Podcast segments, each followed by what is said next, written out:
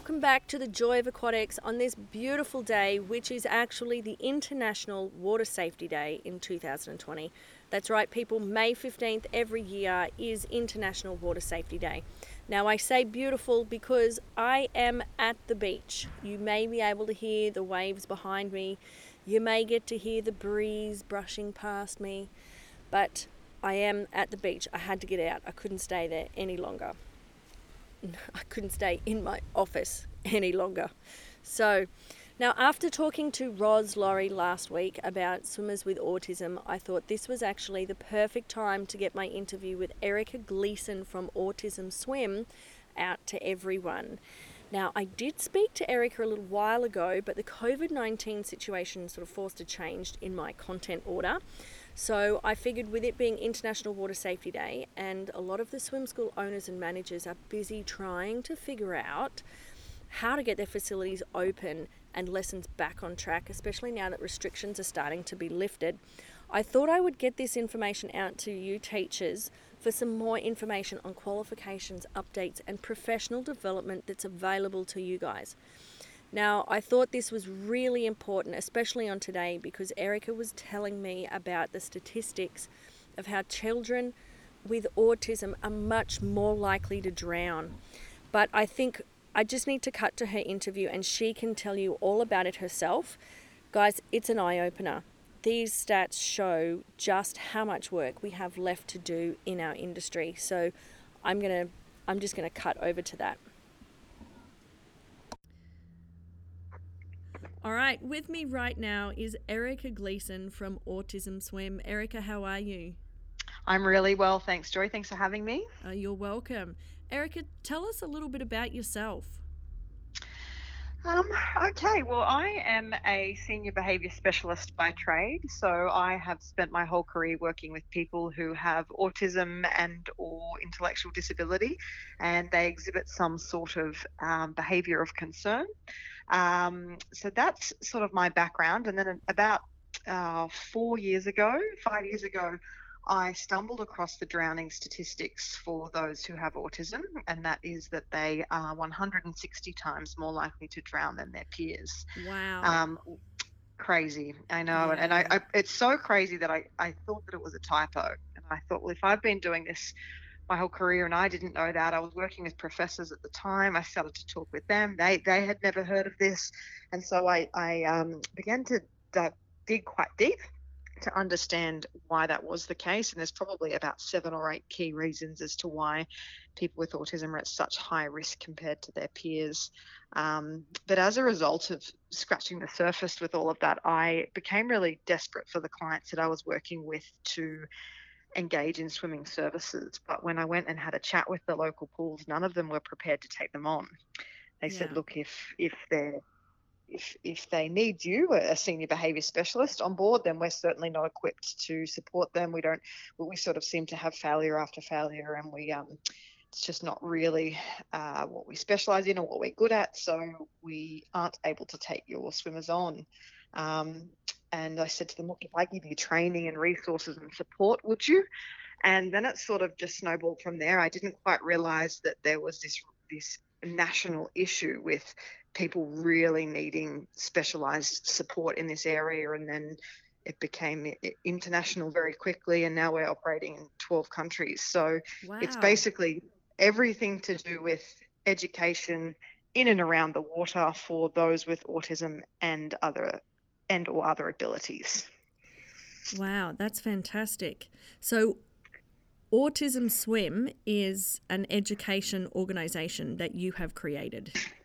Is that correct? I guess you could you could summarize it as that. Yeah, it's it's an international social enterprise and we specialize in wandering water safety and swimming for those who have autism and other abilities. So the, the main way that the organisation works is that we provide the training and the resources and the support to aquatic professionals so that they're better geared to teach those who have other abilities. And as a result, they get listed on our website um, so parents can find them.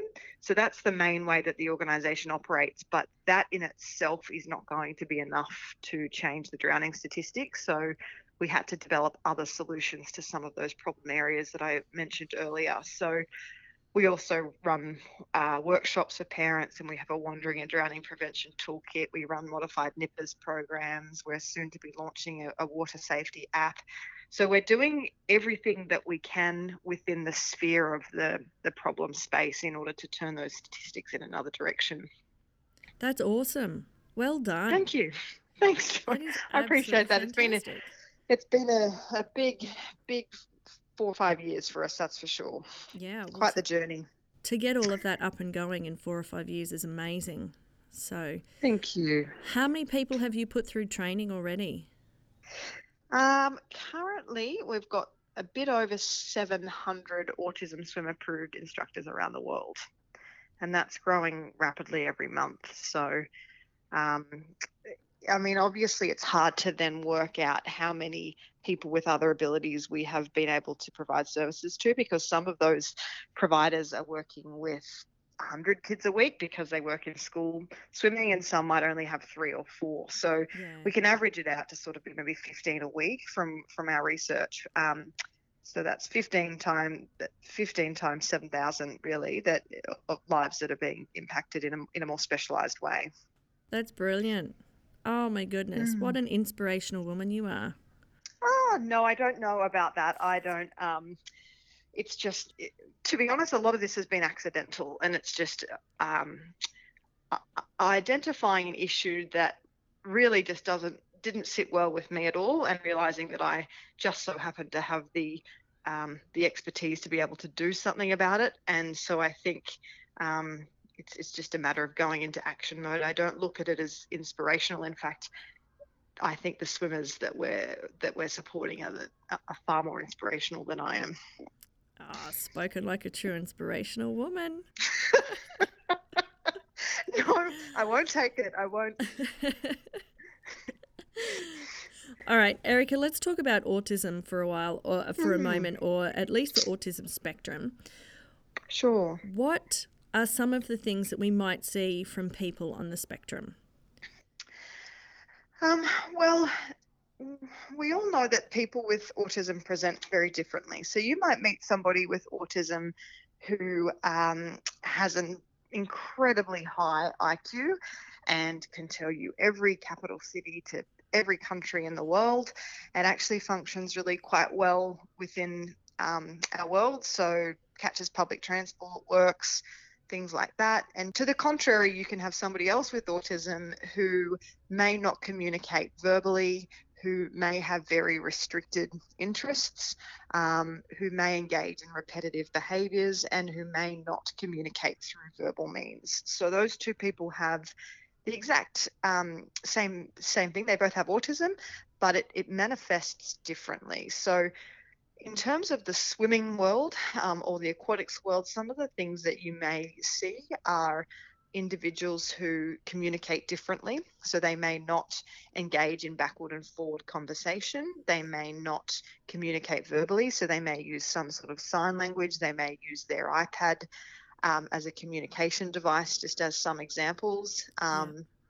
Sensory challenges are very, very common. Behavior challenges are common um, people with autism tend to learn in specific ways. Their their their brains um, are very much um, aligned with certain learning types rather than others. Um, so you're, you're, looking at um, that. There's three main criteria that people tend to have to fit into to receive a, an autism diagnosis. But in saying that, you could meet 100 people with autism and you will see 100 different presentations of autism, if that makes sense. Yeah, yeah, for sure. I guess that's why mm-hmm. they call it a spectrum.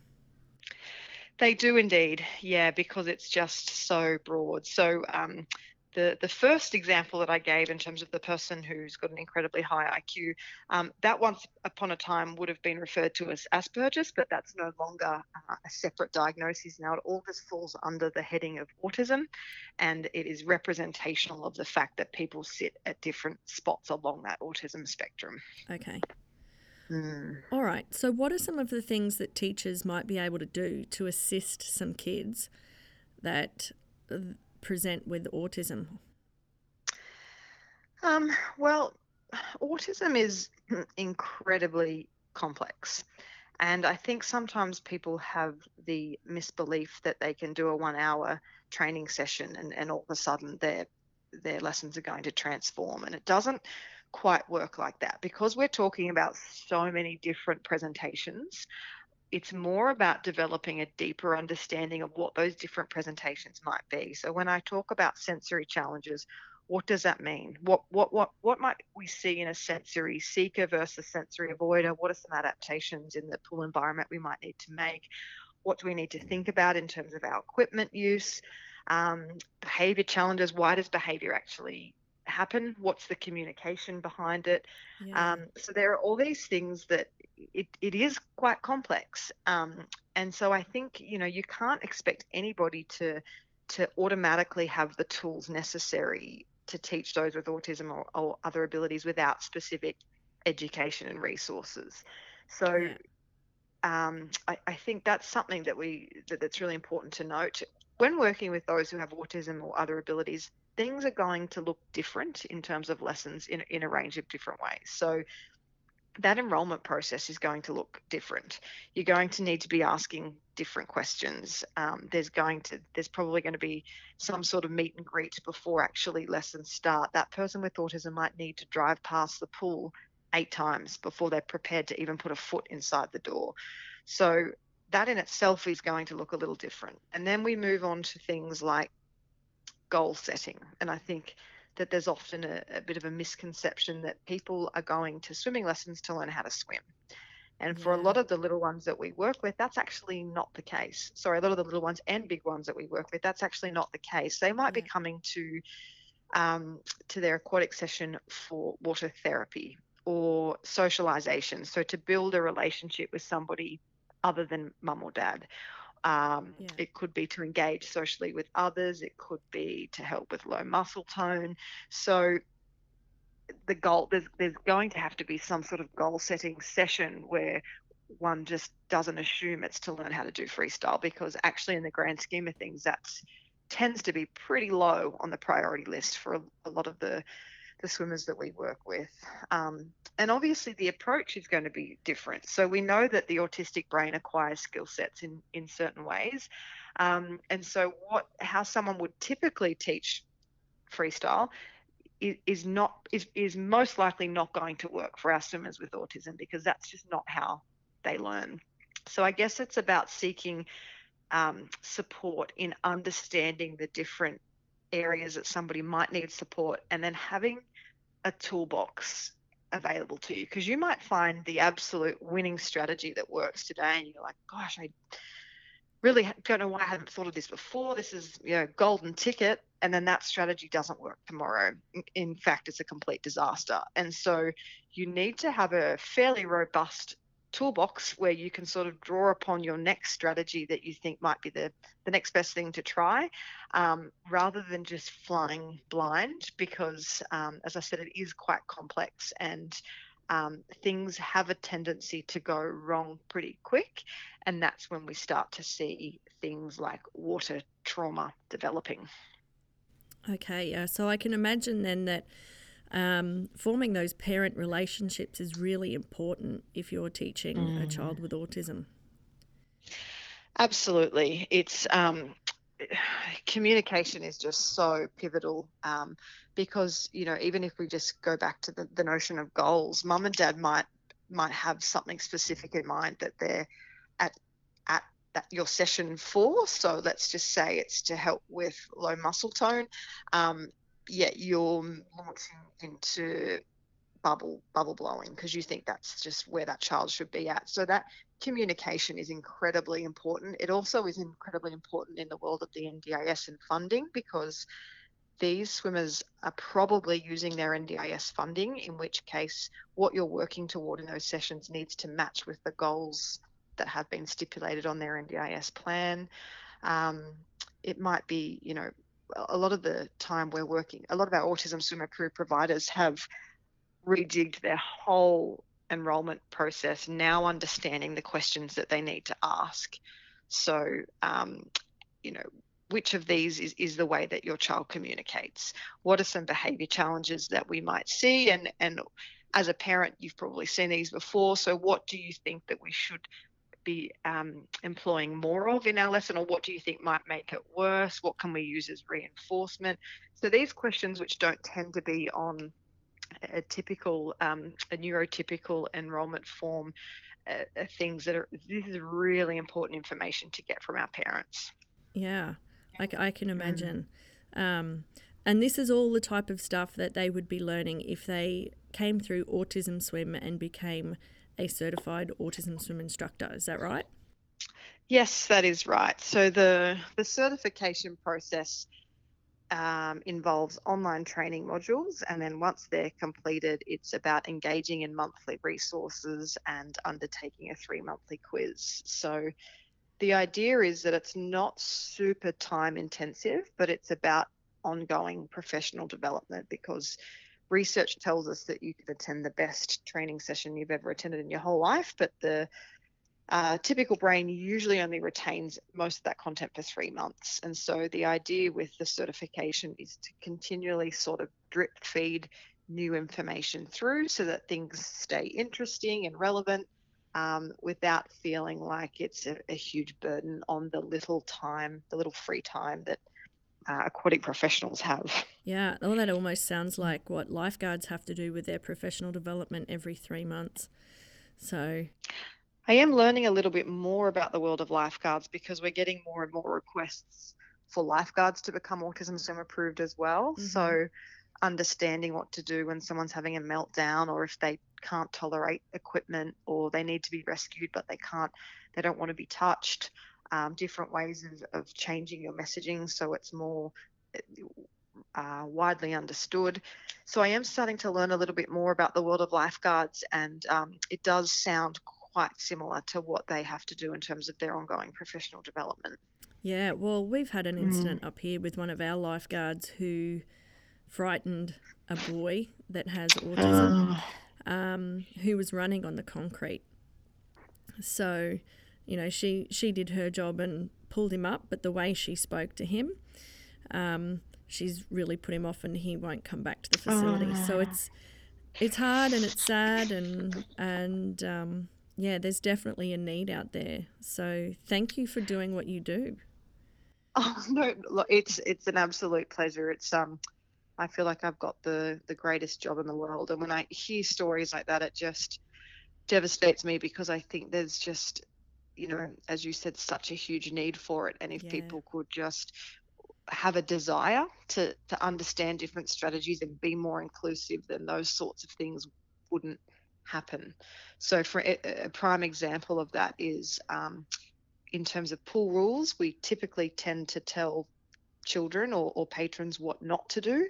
So, no running, no splashing. And I know you probably know this already from your behavioral expertise, but um, we always encourage telling them what to do instead because telling someone what not to do takes double the cognitive capacity to then work out what I'm what am I supposed to be doing instead. So instead of saying yeah. no running, we would say walking, walking. we yeah. only walk around the pool. Um, and so I wonder if that was a factor in that particular scenario that you just um, explained. But either way, it's it's very sad for everybody. Yeah, yeah. It, it mm. wasn't in that particular scenario. That's one thing we train mm-hmm. all of mm-hmm. our lifeguards on to say walking instead of no running. Okay, yeah. great. But I think it was more of her tone so, oh. yeah. But you know what? It was a good lesson for all of our lifeguards mm. up here. Um, so, yeah, we've we've learnt and um, mm. hard conversation with mum, obviously, but you know the the other thing that we've experienced up here in our aquatic facility is we have an 18 hole themed mini golf course and mm. as you go through there are sound effects and oh, the sound effects have actually set off a couple of the sensory sensitive kids as well. Mm-hmm. So that's mm-hmm. now something we have to say, you know, please be aware there are sound effects. So, yeah, I'm, I'm wondering actually if all of this um, new, all of this for teachers learning how to communicate in a different way. And of course, you don't know who's at your pool, you don't know um, oh. if someone um, has autism or not when they are around your facility. Is this mm. going to change how we as humans actually communicate with each other? I think it's going to.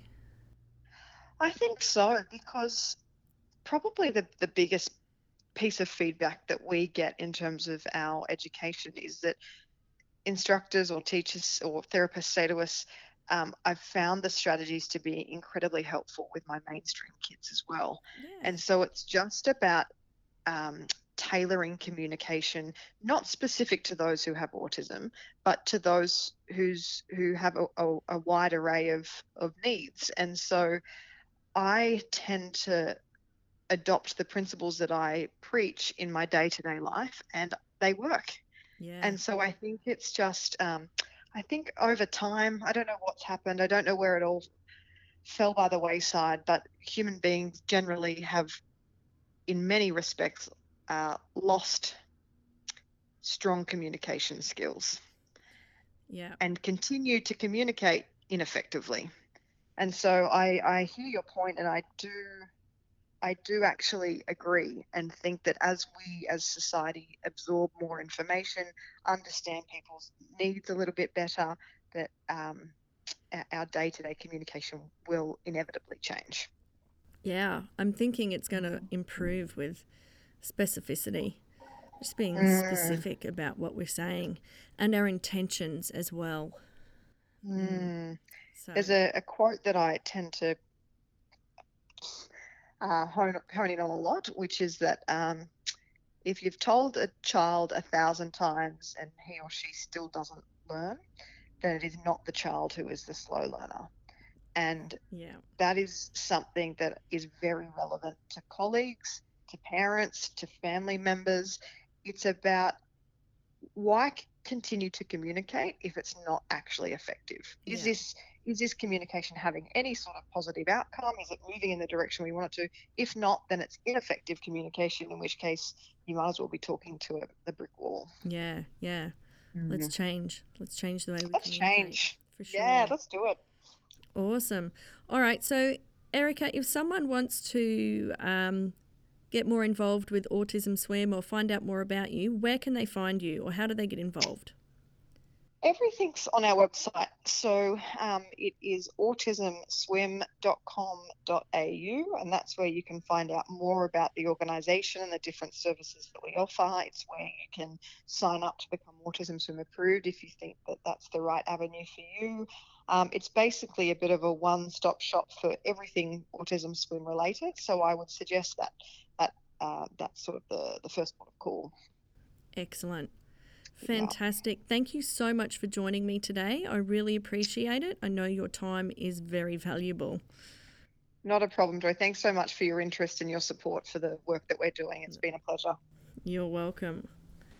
Well, there you have it. Guys, this has made me think. A lot of us are in this industry to help reduce drowning stats. But how much are we helping our most at risk populations? What else can we do? I'm sure we can do more. Now, we are aquatic educators, but most of us only educate when we're in the water, when we're in the pool. There is so much more we can do than that. So, I'm challenging you guys to post something as a minimum. Post something on your social media, whether it's your personal page or your business page. Send it out as a newsletter to your database. I don't care, or to all the people you have in your emails. Um, your all your email contacts. You know what I mean, right? Now, share some info. But don't just share the statistics about drowning from this interview or from Royal Life Saving's drowning report. Let's share what Erika said. Let's tell people what they should be doing to stay safe. So we should be telling them to walk around the pool, wear life jackets, swim between the flags, um, and some things that a lot of the general public don't know, like stay afloat and wave um, lay down to reach and rescue someone, um, swim with a friend. A lot of people still think they can go swimming on their own, and that's just not okay. And stay sober on the water. That's another big one.